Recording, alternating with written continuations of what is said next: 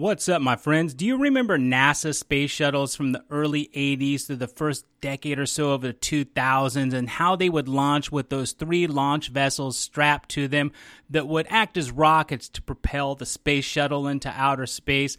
And then eventually those launch vessels would detach from the shuttle, fall out of the sky, and into the ocean. Well, as a kid, I'd get freaked out imagining some poor whale just migrating along, protecting its calf, fighting off an orca, when all of a sudden the launch vessel comes plummeting out of the sky and lands on the whale, leaving its calf to be the killer whale's lunch.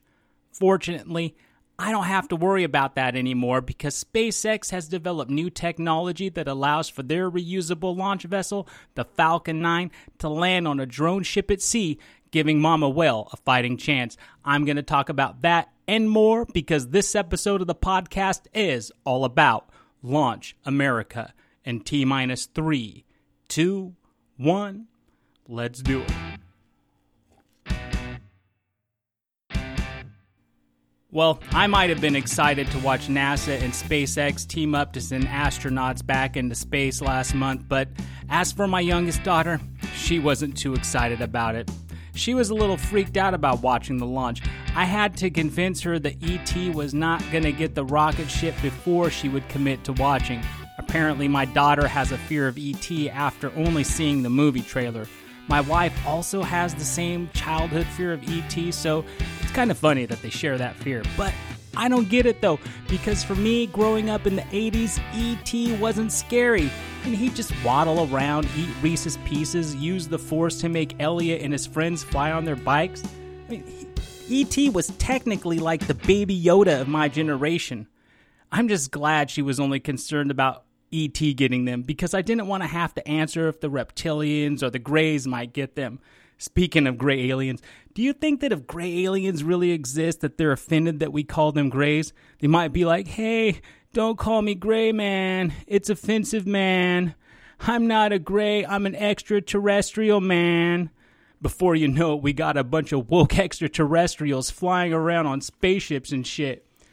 Anyway, so let's talk about Launch America, the tagline representing a new era of human spaceflight as American astronauts ascend back to the cosmos on American built rockets launched from American soil.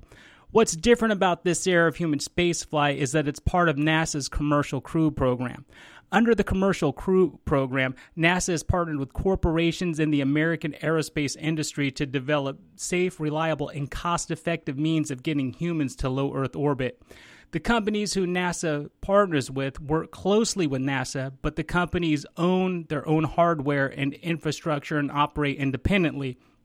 Prior to the commercial crew program, NASA would come up with shuttle design and hire a contractor to build a system that met NASA's needs for space travel. The benefit of the commercial crew program is that by NASA partnering with these corporations to focus on development of low orbit spaceflight systems. It allows NASA to focus on building spacecrafts and rockets for deep space missions that will help achieve the goal of putting men back on the moon by 2024. NASA currently works with two partners under this program, Boeing and SpaceX. I actually think there's a third. I can't remember the name of it, but I think it's the dude who owns Amazon has launched uh, an aerospace company as well. So maybe we're going to get our Amazon package delivered by rocket ships in the near future. But anyway, this this launch, as I said at the top of the podcast, was a collaboration between NASA and SpaceX. This made it a little bit more interesting for me because I'm a bit of an Elon Musk fan. I think the dude's fascinating and has some interesting ideas and perspectives. Also, learning about the partnership between SpaceX and the government made me see how easy it was for Elon Musk to give Alameda County the middle finger, defying the shelter in place order and reopen his manufacturing plant in Fremont for making Tesla cars. He's like, hey man, I'm helping America get back to the moon. I'm going to build my cars. Also, from what I've read and kind of understand, it sounds like SpaceX was able to keep their business up and running through the pandemic as well, which makes sense if you're partnering with the government um, to make a trip to space. Now, I hadn't watched any sort of rocket launches, shuttle launches in years, so when I sat down to watch this, I wasn't really sure what to expect. I was surprised to see that the space shuttle ship design has moved away from the shuttle style ships that I talked about at the top of the podcast, and and now we're using the rocket style ships, which are kind of, to me, a throwback to the early days of our country's space travel with the Apollo missions. I'm not a rocket scientist. I'm not an expert in this field, and I don't know what the reasons are for going back to this type of system. But damn, I was blown away by the technology, specifically the technology from the Falcon 9, which is the reusable launch vessel.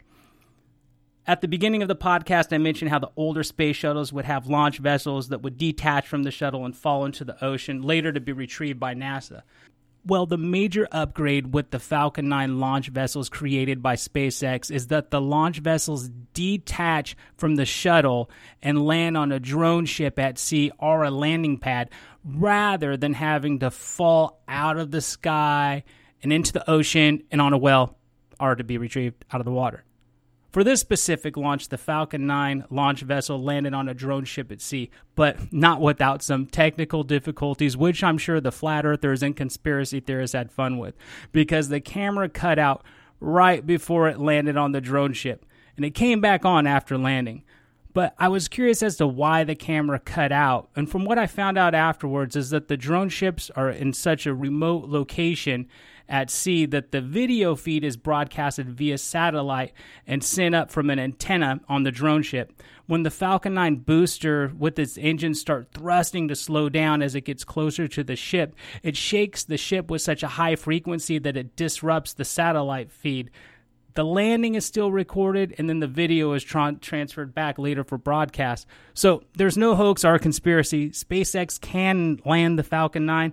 There's actually a lot of videos out there online of showing this happening and it's super cool. I'd highly recommend you go out and just Google video of Falcon 9 drone landing and see how it lands because it's super cool to watch.